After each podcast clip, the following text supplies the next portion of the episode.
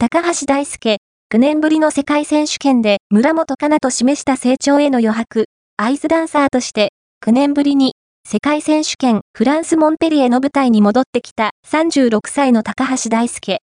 リズムダンスとフリー合計164.25点で16位と、目標のトップ10には届かなかったものの、世界も認めた超進化の過程とさらなる成長への余白を示し、29歳の村本かなと組んだ結成2期目のシーズンを終えた。